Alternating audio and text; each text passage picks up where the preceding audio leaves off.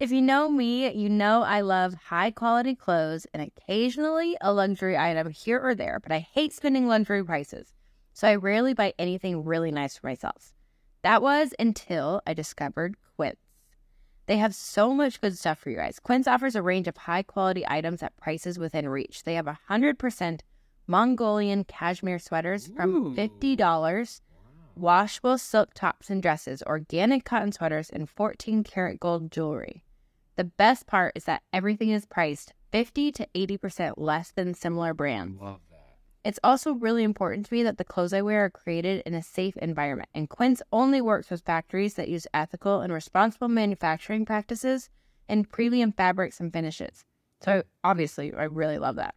I bought a Mongolian cashmere sweater from Quince, and no joke, I have worn it once a week, all fall and winter long. It's so soft, premium quality, and looks like I spent a fortune on it, but it was only $50. I've told all of my friends about Quince. I also love their men's line and have gotten some nice activewear and performance tees for Andrew that he loves. Give yourself the luxury you deserve with Quince. Go to quince.com/Eastham for free shipping on your order and 365-day returns. That's quince.com/EastFam to get free shipping and a 365-day returns. Quince.com/EastFam. What's up, everybody? Welcome back to Couple Things with Sean and Andrew, a podcast all about couples and the things they go through. Welcome to part 3 of what is very quickly becoming our favorite series on Couple Things. That's right. These are the ones where we going to give advice to everybody. Less advice and more just our hot takes. Because we don't know what we're doing, so it's not really advice. Yeah, so please take everything with a massive, massive grain of salt. And a little laughter. So we've been posting on Instagram Q&A forums where, like, throw it at us, whatever you want. And we will give you our opinions, our thoughts, and try to problem solve the world's problems with you. Yeah, and every time we do that, you guys always deliver with some really great, interesting topics. And as always, if you guys have any advice or opinions to share on these questions, please go down into the comments below and share, because we need to learn a lot. And we're working on, the YouTube comments section is nice, but it's not everything I wish it was. So we're working on a community feature. Stay tuned for that, but excited to hopefully build more of a actual community than just a comment section. Exactly. Also, disclaimer here, we are not professional therapists. We are not professionals in any way, shape, or form when it comes to advice or counseling. So listen at your own discretion, all right? Yeah. Let's just go ahead and jump into it. Okay. First one, Andrew. Does my husband need to have the talk with my son? And I need to have the talk with my daughter? Or should we do the talk together? What's less awkward for the kid? Interesting. I would say man to son, mom to daughter. I also think it should be both. You do? Not at the same time. I don't think mom and dad need to sit down with son or daughter and have the talk. But I think dad should talk to son, and then I think mom should talk to son at some point, whether it's years apart. But I think the both kids need to have both perspectives. So, but you're not gonna probably the dad would do more of the detail oriented. Yes. And the mom is just for the son, yeah, for a gentle nudge. Yeah. And the mom would give the daughter more detailed information, and the dad would give, I see the opposite sex talk being respect. Does that make sense? Mm. If I'm talking to Jet, I would want to give him the respect conversation of, listen, the best way you can respect women is this. I view the dad's conversation as very similar, but probably from a different angle. Yeah. Right? Yeah. I just think it's more of about keeping themselves precious. It's been so interesting to see the different roles that Sean and I have played. And her perspective is much different than mine. So we haven't obviously had to talk with either of our kids. With our 3-year-old and 1-year-old? Yeah, I feel like it's too soon. It is. I think so. I don't know, though. Freaking, when? I don't know. People are saying age 6, kids are talking about it in school. So I don't know if that's just propaganda or not. It's terrifying. I do think, though, you don't need to worry about it being awkward. Yeah, it's going to be awkward, but it should be awkward. You shouldn't just be able to like shoot the with your kids, right? We've put thought into this and the broader subject of like family culture and traditions and like structure. We put together a course, for lack of a better term, where it's more of a premium type listening experience and watching that you can tap into. We'll link it down below, but we paired with parents who have been doing this much longer than us. Yeah. People who've written 60 plus books on family culture and values, etc. So if you're interested, check that out. But I think it is worth putting thought into when, like, what's the timeline look like, and how do you approach conversations like the talk about sex? And I also think, like, she's asking in particular, does my husband need to have the conversation with my son? My daughter. You have to think about like single parents and stuff who don't have that luxury of having a dad and whatever. But you also need to think, don't have the talk once. This is my opinion. I think you should be having the talk multiple times through different phases of life. I like that take. I think that's a good perspective. It should be an open dialogue, not that's casual, but that's informative and educational. You don't want your kids trying to find that information out on their own. One thing my mom did hilariously well was with profanity. Anytime we were watching a movie and someone would say, like, even the word stupid, right? Mm-hmm. She would talk over the movie and say, kids, we don't say that. Mm-hmm. And she would do it over and over and over again. And it's like, it is the consistency that like hits home. So I think in this scenario, there will be like, hey mom, why are they kissing each other or whatever? And it's like, that merits a certain degree of response. Mm-hmm. And then as they get older and like different things happen, hormones, etc., I think that the response changes and evolves. Absolutely. Wow, that was a good discussion for us to have. That was. Next one, how to solve an argument and calmly talk through issues when you're in an argument with your significant other. Yeah, how do we do that, Andrew? I don't know for the life of me how to transition out of an argument. I don't either. When Sean and I, it's like, it's either going to end in tears, like we're mad at each other and then one of us cries, and then it's like, me. Then we reconcile. Yeah. Or... But it's always like a rough transition. Well, it's really hard when you have like raw emotions coming out on both sides, and you guys like we're both heated, and it's hard to just be like, "Oh, I'm so happy, and I just want to hang out with you." Like that transition is very hard, and you don't. It's hard to like take space from each other because then you think you're taking space from each other because you're still mad at each other. I don't know how to do it. But how to solve an argument and calmly talk through issues? We've learned a couple things from interviews we've done. One. The Zanakos reminder that they'll give each other of, we know how this argument ends, and that's with us still married. So like keeping that perspective, I think, has nudged us to like, it's a reminder that Sean and I are on the same team, and that's helped because sometimes it's like, oh, they're trying to frustrate me, or like they're intentionally doing this. And that's not mostly the case. Like if it's a healthy relationship, it's not like butting heads for butting head's sake or like manipulation. It's like, no, just like we were talking about with two different perspectives, like Sean comes at things from one angle and perspective, and I have a different take on it. We usually have the same goal, but it's the getting there that. And two things that I've learned from countless interviews and therapists that we've had on and that I love is, one, it's really hard to do this in the moment, but like consistently trying to work on it, always trying to give your spouse the benefit of the doubt and seeing their side. Because we spend so much time while we're arguing trying to make like a defense that you barely even listen to the other person.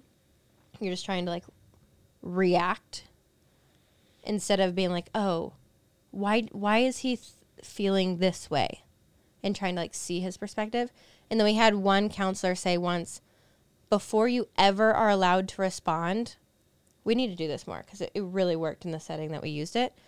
Before you ever respond, you have to first reiterate what your spouse just said. So, like, summarize what they said so that your spouse can say, yes, that's what I said, or no, you heard me wrong. Yeah, repeat back to them what they said and then say, is there anything else? What the counselor said that forces you to do is listen really intently And instead of tuning out and getting defensive, you like listen and respond second, which is great. It also separates your words from your emotions. So it's like it takes a lot of self-control and awareness. And it's very frustrating to do that, where like sometimes Sean will say stuff that just doesn't make sense to me. And I'll be like, okay, I'm going to repeat back to you what you said. And it's this. And then I'll say, is there anything else? And that, I mean, you have to swallow your pride to do that. But ultimately, the benefit you get is like a productive conversation. Yeah. So I also believe, since we're on this topic, like layering issues never helps. So like keep the conversation about one thing and don't just like throw on like, I'm practicing this. Sean will be like, hey, Andrew, you didn't do the dishes. The incorrect response is to layer on top of that and be like, well, you didn't take out the trash. It's like, okay, let's talk about the dishes first. And then it's in a separate conversation that could follow quickly. Let's talk about the trash. Mm-hmm. And lastly, don't try to strategize in the middle of the battle, right? Like, don't be like, sometimes if you're going to give like criticism on, hey, you're way too angry right now, Andrew, or like, it's better to do that in a subsequent following conversation, as opposed to, again, layering, like, why do you always get so emotional when we talk about this stuff? That doesn't help. That's like layering, and it just convolutes the whole thing. Okay, let's take a second to talk about how all that's been on my mind is what we're going to do with our kids all summer long once school gets out. I love spending time together as a family, but if I'm honest, it can be so intimidating to try to create a summer that kids will remember forever at such a young age. Me too. We have our travel plans that we're excited about, but keeping the kids busy and having fun all summer can feel like a lot to plan for. Which is why I'm so excited to announce that Family Made is partnering with the I Am Mom Summit this year to provide moms everywhere with a free online event on June 1st that's all about summer family fun. It's going to be amazing. Sean and I were keynote speakers at last year's summit, and we'll be there again in person in Utah this year. So if you're out there, go ahead and find that information on the link down below. But there's so many helpful tips shared at the event. And the best part is it's free and online, so you can watch the speakers from anywhere. The theme of the summit this year is Summer Boot Camp, Systems to Keep Your Sanity. And speakers will touch on topics like family connection, screen-free ideas for kids, meal prep ideas, travel tips, and more. I cannot stress enough how amazing and helpful this event is. We're so excited to be a part of this. There's really something everyone can take away from this event, and with the school year coming to an end, it couldn't be coming at a more perfect time. Head over to IamMomSummit.com to sign up for the free online event on June 1st. There's also an option if you want to attend in person, and seriously, you guys, you do not want to miss this, especially all my fellow mamas out there. Right now, go to IamMomSummit.com and reserve your spot because it fills up really fast. The link will be in our show notes too. Check it out. Let's get back to it.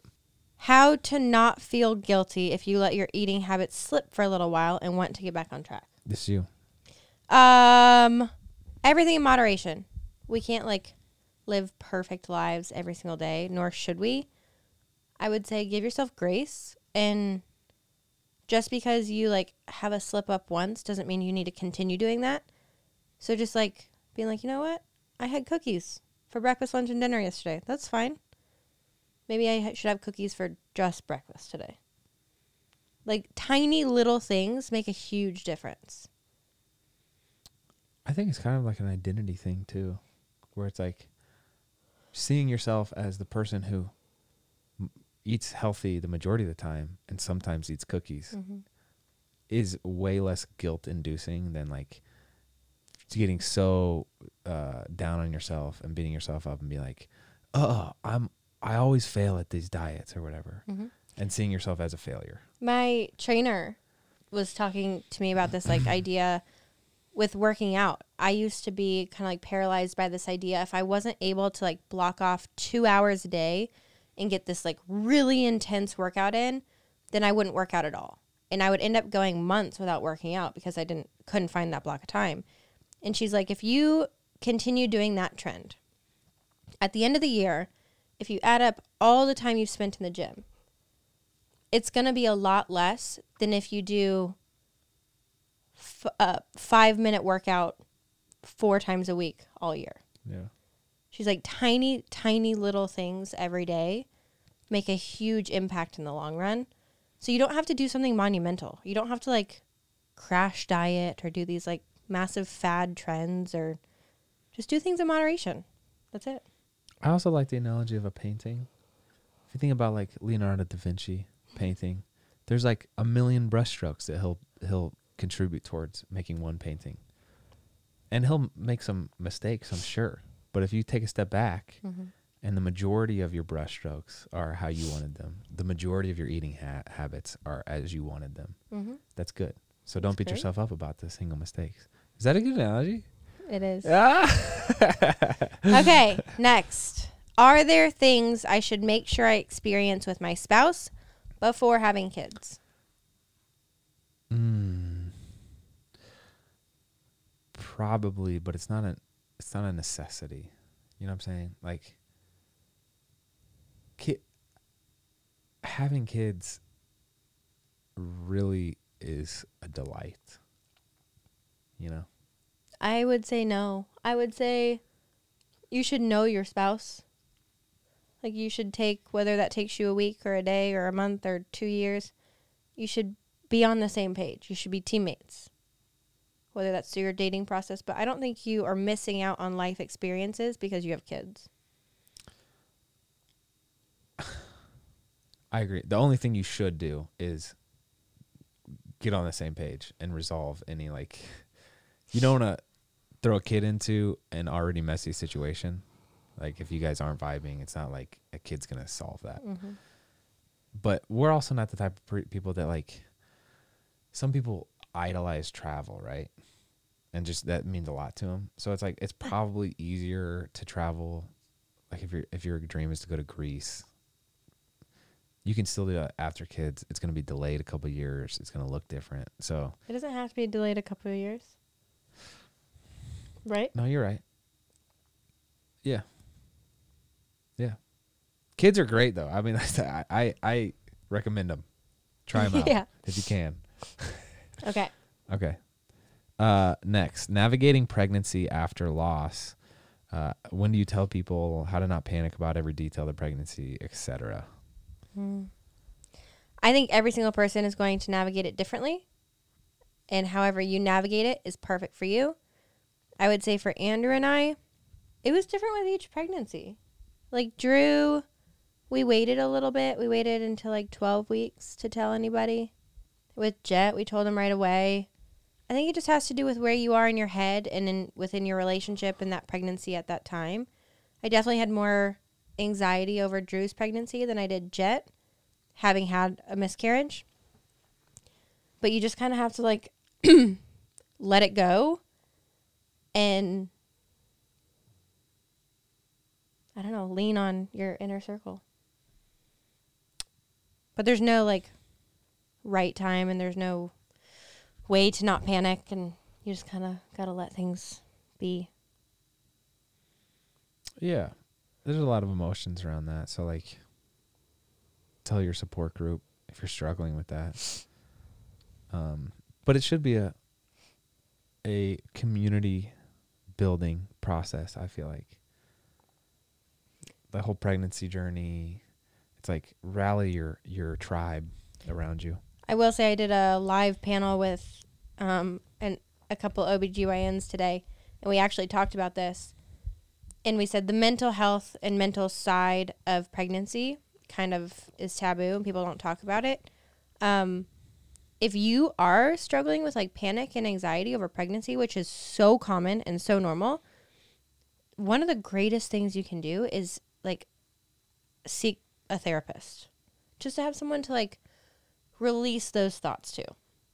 Someone who has had that conversation before. Yeah. Can give some good insight. And talk to your OBGYN and get your reassurance that you need. And especially postpartum, even just like having people you can talk to. Next. I need advice on raising kids in a social media world and how to set online boundaries for them. Wow. A couple books that come to mind. One, Techwise Family by Andy Crouch, Habits of the Household by Justin Easley, I think is his last name. and then Ruthless Elimination of Hurry by John Mark Comer are all books that have contributed to our perspective here. Yeah, our perspective is also probably different than other people, but I think at the end of the day, the simplest way to go about social media is the way you go about your everyday life with your children. It starts with foundational, like, morals, values, boundaries, limits that you put on your kids from day one, what they're allowed to say to individuals face-to-face, how they're allowed to treat people, what they're allowed to wear, how they're allowed to present themselves. All of that transitions into social media. And I think as far as, like, the secrecy side of social media, you have to just teach them the dangers of it and the consequences of their actions. Just, I mean, it's part of the world these days. So the same way you would treat a situation where your kid said a bad word or shoplifted or whatever it is, like, there's consequences to their actions. And if you teach that early on, I think you can teach them very good boundaries with social media. Yeah, I think as parents, you generally want to set the tone of the conversation. The first time they hear something will be the filter for how they hear about that thing moving forward. So, like, you control the conversation and get out ahead of the pack, as they say. And then, yeah, we generally like to prepare rather than hope to shield them. So it's like, yeah, what are the, I guess it goes back to the values, which, again, we can link that. But, like, what's your family culture and what are you instilling? Because social media is just one thing. Like, who knows what it's going to be next? But, like, it's really a perspective that the kid takes to everything, not just social media. But anyway, you have any other thoughts on that? Probably a million. But I just think I go back to what the Ayers taught us, which is, like, from day one, you can kind of, like, play through scenarios with your kids of, if someone says this, is that nice or is that mean? And when they get a little older, this is the scenario. Is that respectful or disrespectful? Is that too much information? Is that safe? Is that unsafe? And you just kind of learn, you teach them their lines of what keeps them within the boundaries of their family values. I probably view this with rosier glasses than is merited, but it's like social media is much like many other things in life where it can be used for good or misused, right?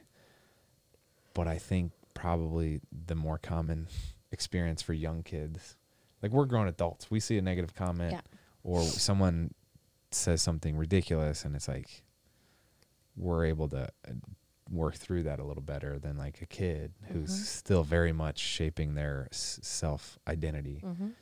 So that's where I don't want to get too optimistic about young kids on social media, because, like, it can be a really good tool, but probably need to hit a level of maturity.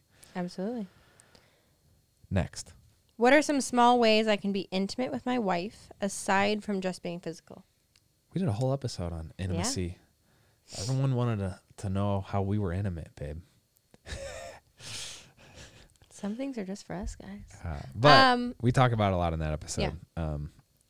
But go ahead. There's a lot of different things you can do. It depends on what each spouse considers, like, intimate. It's almost like it comes down to kind of like love languages. What makes your spouse feel loved? And for me, I love just, like, quality time. I love time at the end of the day where we can turn the TVs off or turn the TVs on and cuddle, but have, like, quality face-to-face time over a glass of wine, just something that's very intentional. You could do a bath. You could just read a book side by side. You could cook dinner together. Just things that truly make your spouse feel loved, whatever that is. Yeah, intentional is a good word, because we watch TV. I think how we've changed how we watch TV is, like, if it's just something we mindlessly do that neither of us are excited about, it's like, oh, hey, let's just do this and turn this on. And it prevents us from getting to know each other better or, like, digesting what happened in the day or, decompressing in whatever way, that's not good. But if it's like the new Marvel movie came out and Sean loves Marvel and she's so pumped and like we have it scheduled, those two experiences are way different. Mm-hmm. Like the second is enjoyment together. The first is an escapism. Mm-hmm. But yeah, I think intimacy is like really getting to the core of who Sean is and like unpacking all the layers of whatever that is. Like, you know, she'll do interviews and she has like her interview hat that she'll put on, but sometimes you strip that away. It's like Sean just wants to cuddle, mm-hmm. right? Or you just need like some encouragement, or you just need not to talk, whatever it is. It's like, what is this, the essence of Sean, and how can I learn to know that better? What's the naked version of Sean, both literally and metaphysically? Okay. Sean, I got a question for you. Okay. What is it? On a scale from chug to sip, how would you rate your hydration style? Interesting question. I would say I'm a sip girl. I sip on my coffee for literally hours and sip on water throughout the day. What about you? I would say I'm a chug type of guy, no doubt. But whether you hydrate to live or live to hydrate, Liquid IV quenches your thirst faster than water alone. I actually really love Liquid IV, especially since nursing Bear. I feel like I'm always thirsty. I like that it's sugar-free and it's fun to sip on throughout the day. The flavors are really good, and I've loved having a flavored drink rather than just water in my cup. My favorite flavor is the lemon lime, and Sean loves strawberry and tropical punch. It's crazy to me that one stick and 16 ounces of water has 3 times the electrolytes of leading sports drinks and 8 vitamins and nutrients for everyday wellness. Yes, sir. That's why they say it hydrates better than water alone. However you hydrate, grab your Liquid IV Hydration Multiplier, sugar-free, in bulk, nationwide at Costco, or get 20% off your first order when you go to liquidiv.com and use code EASTFAM at checkout. That's 20% off your first order when you shop Better Hydration today using promo code EASTFAM at liquidiv.com. You know, whenever I look at pictures of our kids from the past year, I'm amazed at how fast they're growing up. Oh my gosh, me too. And we've been doing a deep dive into old photos lately. Sometimes the thought hits me hard that I'm getting older too. And this has led me to think a lot about the legacy I want to leave behind, what kind of parent I want to be, and things like our family's financial security. We've been talking a lot about this recently and are excited to share that Fabric by Gerber Life makes it simple to get the protection that's right for your family. Life insurance doesn't have to be some big confusing topic. Fabric by Gerber Life was designed by parents for parents to help you get a high quality, surprisingly affordable term life insurance policy in less than 10 minutes. 10 minutes is crazy fast. Plus, it's all online and on your schedule. No appointments, scheduling, or piles of paperwork. Just apply when it's convenient for you. This is the first company I've heard of where you can go from start to covered in less than 10 minutes with no health exam required, and they have a 30-day money-back guarantee. Join the thousands of parents who trust Fabric to protect their family. Apply in just minutes at meetfabric.com/eastfam. That's meetfabric.com/eastfam. MEET fabric.com/eastfam. Policies issued by Western Southern Life Assurance Company, not available in certain states. Prices subject to underwriting and health questions. We'll also link it down below, and let's get back to it. Next up, how do I get out of a relationship funk with my significant other who I've been with for so long? It just kind of feels stale, but we still love each other. Significant other. Okay. We're pretty bullish on marriage around here, to be honest. There's a book called Meaning of Marriage by Tim Keller. I'm referencing a lot of books now. You are. It changed my perspective on not just marriage, but relationships as a whole. It talks about how the beauty of the complication of marriage is like you do sign a legal contract and it's a pain to get out of. So it's like that funk. It's just like a phase that, hey, you have to stick it through and you'll get out of it. And that's like a good hurdle to have to like deal with, mm-hmm. because you have to work through it, right? I also think it comes down to like the other side of it is we talked to a therapist on the show about this, the like roommate syndrome of if you're doing the same exact thing with your spouse or your significant other every single day, all day, yeah, at some point it's going to become stale and you need to go back to the basics of what you did when you were dating.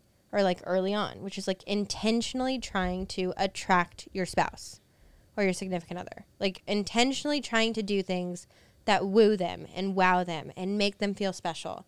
I think if you are actively able to say we're in a stale place, then do something fun. Do something like completely random and new and get out of the stalemate. Change of scenery can help. Also, the great thing about long relationships, we've been married for 7 years. We've had an argument about how to, treat dogs 80 times. And so, like, the first 10 times, it was the exact same argument. But then come the 15th time, at some point, you got to look yourself in the mirror and be like, okay, I got to take a different strategy coming into this argument. So let me try something different. Let me use different words. Let me use a different tone. Let me try something different. And that can go a long way. Mm-hmm. But a relationship funk, man. Yeah. I also think the other thing that JP Pakaluta said that I thought was really good is say that there's like an issue at hand and your partner is 99% at fault and you're 1% at fault. Take ownership over your 1%. Take 100% ownership over your 1%. And that in some way builds a bridge where it's like that conversation looks different than like, Sean, you're not doing this. It goes from that, like pointing fingers, to, hey, I want you to know I'm sorry for how I got angry when you did that. That was wrong of me. You know what I'm saying? In an argument?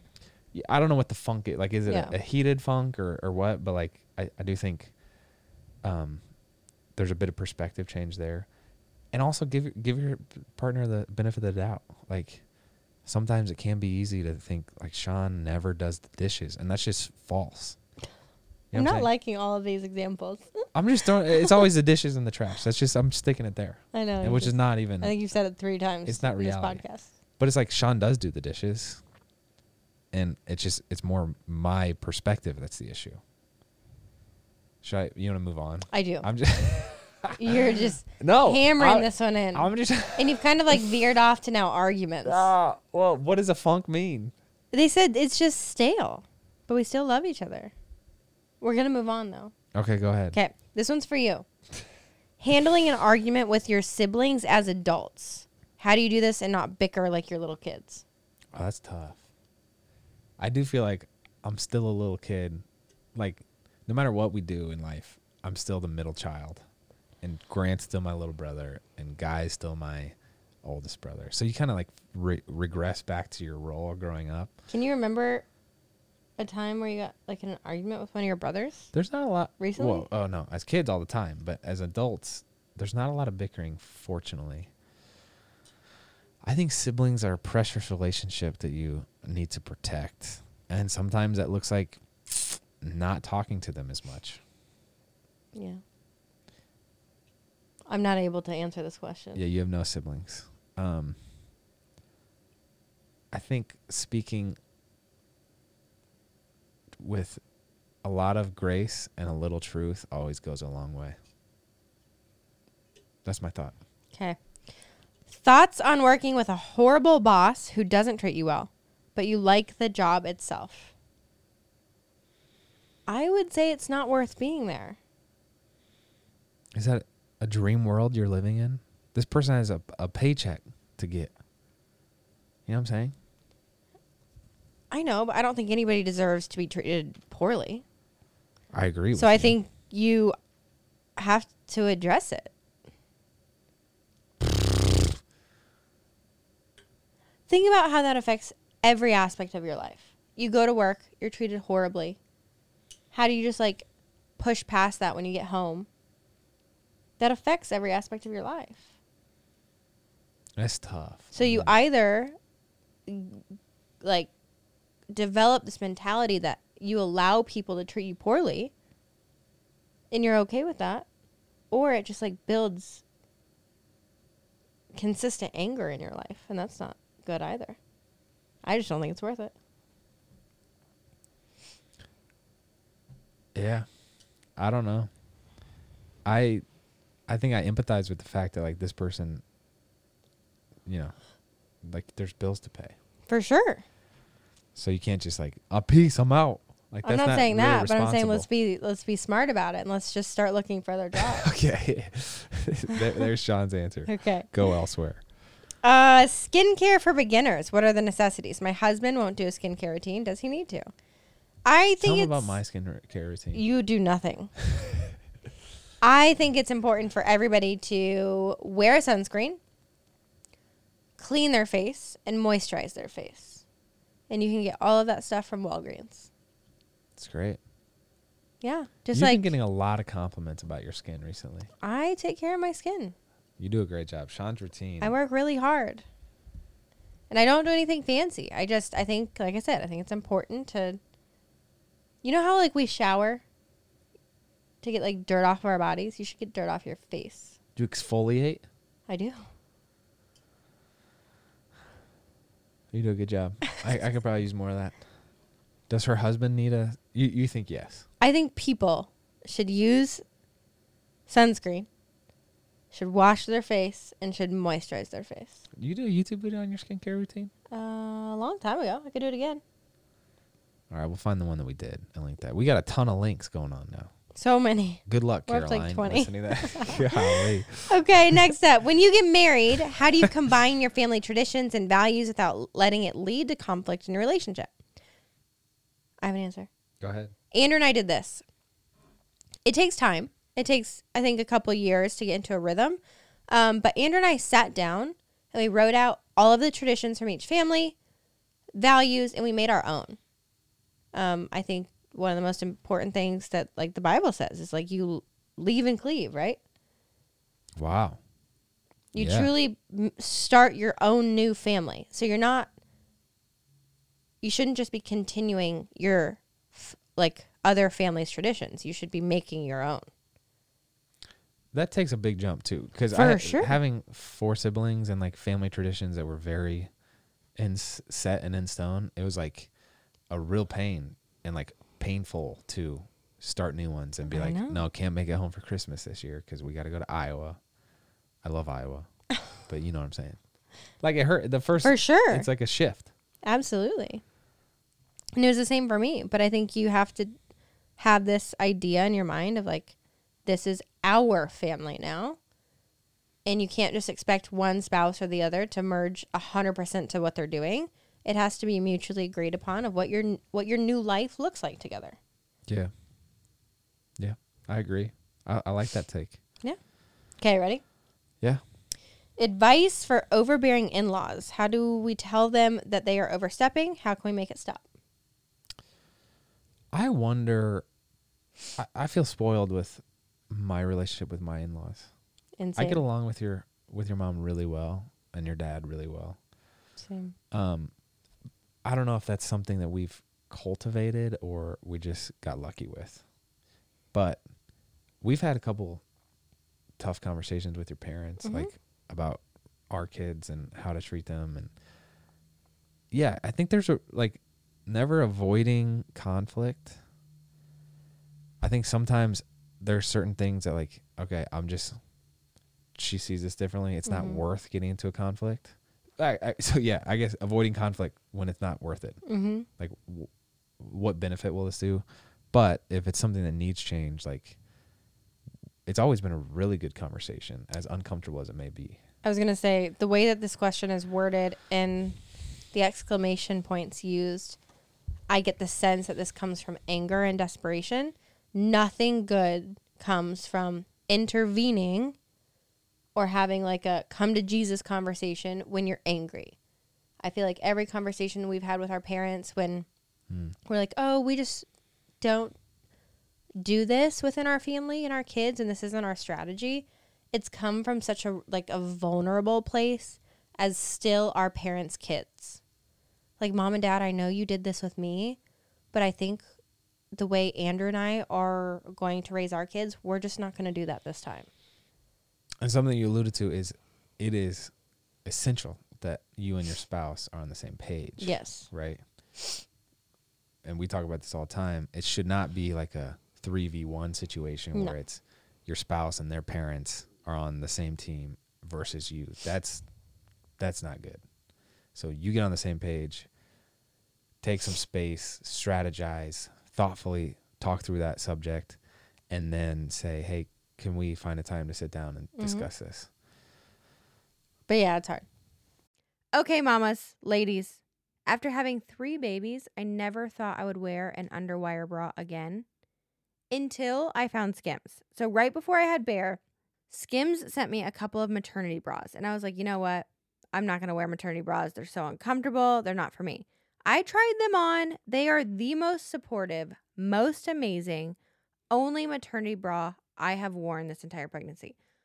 On top of that, the material is so soft and the straps are adjustable for maximum comfort, and it fits every woman out there. They have a million sizes to choose from. My favorite Skims bra ever is the, quote, fits everybody t-shirt bra, and it's literally the best t-shirt bra I have ever worn. It's seamless, flawless, perfect. You're going to love it. If you're a fan of no underwire, the products I would highly recommend are the wireless form t-shirt bra and the no-show unlined demi bra. I like the color sand because you can't see it through white t-shirts, which is the color I usually go with, but they have a color for everybody. Whether you're pregnant, postpartum, nursing, or none of the above, and you just want a good bra, go to Skims. They've got one for everyone. Shop Skims bras at skims.com. Now available in 62 sizes, 30A all the way to 46H. Plus, get free shipping on orders over $75. If you haven't yet, be sure to let them know we sent you. After you place your order, select podcast in the survey and select couple things in the drop-down menu that follows. Skims.com. This episode is brought to you by Bumble. So you want to find someone you're compatible with, specifically someone who's ready for a serious connection, totally open to having kids in the future, is a tall, rock-climbing Libra, and loves rom-coms with vegan pizzas on Tuesdays just as much as you do. Bumble knows that you know exactly what's right for you. So whatever it is you're looking for, Bumble's features can help you find it. Date now on Bumble. Okay, 3 more. Went on a first date and don't know if he likes me or not. Should I reach out first, even though I'm the girl? Thoughts? I don't think there should be a rule. Yes, go for it. Shoot your shot. I don't want shooting shots. Yeah. He could be shy. He could be thinking the same exact thing. Shoot your shot. And he might not. Who knows? But it's better to know now than wait. Yeah. How to not have too high of expectations for my spouse as a first-time parent. Wow, this hits hard, Sean. How do you have not too high expectations for your spouse as a parent? I remind Sean often that we've been parenting for the same amount of time. And I love you so much. I'm so thankful for you. You're beautiful. Did I hurt your feelings? No. Bill Burr did you see my video I sent you? I did not. A hilarious skit where he's like, if there's anything I learned over 5 years of marriage, it's that I'm the only one that needs working on. It's like, my wife is this perfect museum piece set behind glass just to be looked at. And I'm like a building with scaffolding set around it. Like, wow, we should. Did you find that funny? I did. I think you have conversations of what your expectations are and give a lot of grace. Yes. That's all I got. One parent typically has stronger preferences when it comes to kids. Sean, in our case, has stronger preferences. So it's like, are our kids on a schedule, like sleep schedule or not? We did not do that growing up. My brothers did not do that. So it's like... Yes, they did. One of them did. So it's like... There's only been 2. One did, one did not. Okay. Some of my brothers did not do a schedule. But it's like, that's an example where I'm like, all right, you just tell me where to go. But there's a lot of concessions and negotiations that need to be had. You know? Mm-hmm. And also realizing that... Oh, can I share the beneficial? Okay, like Eve... The Hebrew word for Eve, like Adam and Eve, you shared this on a podcast before. Means beneficial adversary, and there's something beautiful about like that thought of there's different perspectives, and that does cause clashing, but it's beneficial. So embrace that, as frustrating as it may be. Continue. Last one. Toddler tantrums in a store or on an airplane. What do I do? We don't have the answer, but I will say our pediatrician, and whether you believe with this technique or strategy or not, it's what we do, and it's worked really well for us. Our pediatrician recommended this book, another book. Sorry, Caroline. It's called 1-2-3 Magic, and it has worked wonderful with Drew, and we are just starting it with Chet, which is just teaching like a consequence system in the most gentle way of when kids do something like a tantrum. It teaches you the psychology of what's going through their brain at different ages and how you as a parent have a responsibility to like react in a way that's respectful to them, but also guide them in learning how to control it, which has been really great. I also feel like kids are sometimes a little like sharks, where they'll smell blood in the water, and if you start panicking too, they'll just jump right on that and amplify it. So it's like you keep your own cool too. I also think when it comes to toddler tantrums in a store, on an airplane, what do I do? You know your kid. Our kids have had tantrums in multiple places, and a lot of times it's because they're hungry or tired. And if you know that, you can't just like tell your kid to stop. To your credit, we've probably had fewer tantrums than we could have, because you're always super prepared with snacks, diapers, passies, sleep stuff, sleep schedules. But isn't also that like interesting? You know, you've done a great job with our kids. Do not mix my words. Anyway, that was the last one. That's all we got for you today. Thank you for tuning in. Don't forget to follow Family Made on Instagram. We also have a Couple Things Instagram account. Yep. So that you can participate the next time we do these Q&As, if you will. This was fun. It was fun. You guys can still submit more questions in the comments below. Go on Instagram for the next Q&A. You can find us anywhere. We post a lot of random and fun and silly things, but we enjoy it. Thanks for listening. Hope you're having a great day. That's all we got. I'm Andrew. And I'm Sean. We're the East Fam.